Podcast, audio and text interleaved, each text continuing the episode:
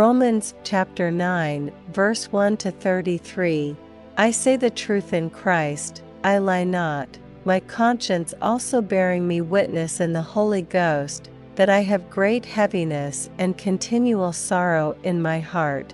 For I could wish that myself were accursed from Christ for my brethren, my kinsmen according to the flesh, who are Israelites, to whom pertaineth the adoption, and the glory, and the covenants, and the giving of the law, and the service of God, and the promises, whose are the fathers, and of whom as concerning the flesh Christ came, who is over all, God blessed for ever. Amen. Not as though the word of God hath taken none effect. For they are not all Israel, which are of Israel, neither. Because they are the seed of Abraham, are they all children, but, in Isaac shall thy seed be called, that is, they which are the children of the flesh, these are not the children of God, but the children of the promise are counted for the seed for this is the word of promise At this time will I come, and Sarah shall have a son.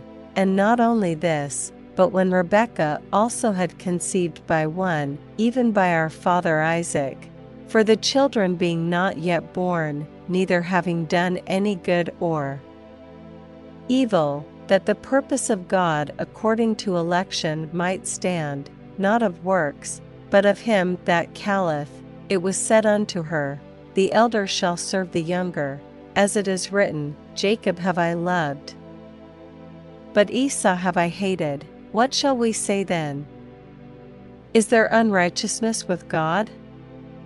God forbid, for he saith to Moses, I will have mercy on whom I will have mercy, and I will have compassion on whom I will have compassion. So then it is not of him that willeth, nor of him that runneth, but of God that sheweth mercy. For the scripture saith unto Pharaoh, Even for this same purpose have I raised thee up, that I might shew my power in thee, and that my name might be declared throughout all the earth. Therefore hath he mercy on whom he will have mercy, and whom he will he hardeneth. Thou wilt say then unto me, Why doth he yet find fault? For who hath resisted his will? Nay, but, O man, who art thou that repliest against God? Shall the thing formed say to him that formed it, Why hast thou made me thus? Hath not the potter power over the clay, of the same lump to make one vessel unto honor, and another unto dishonor?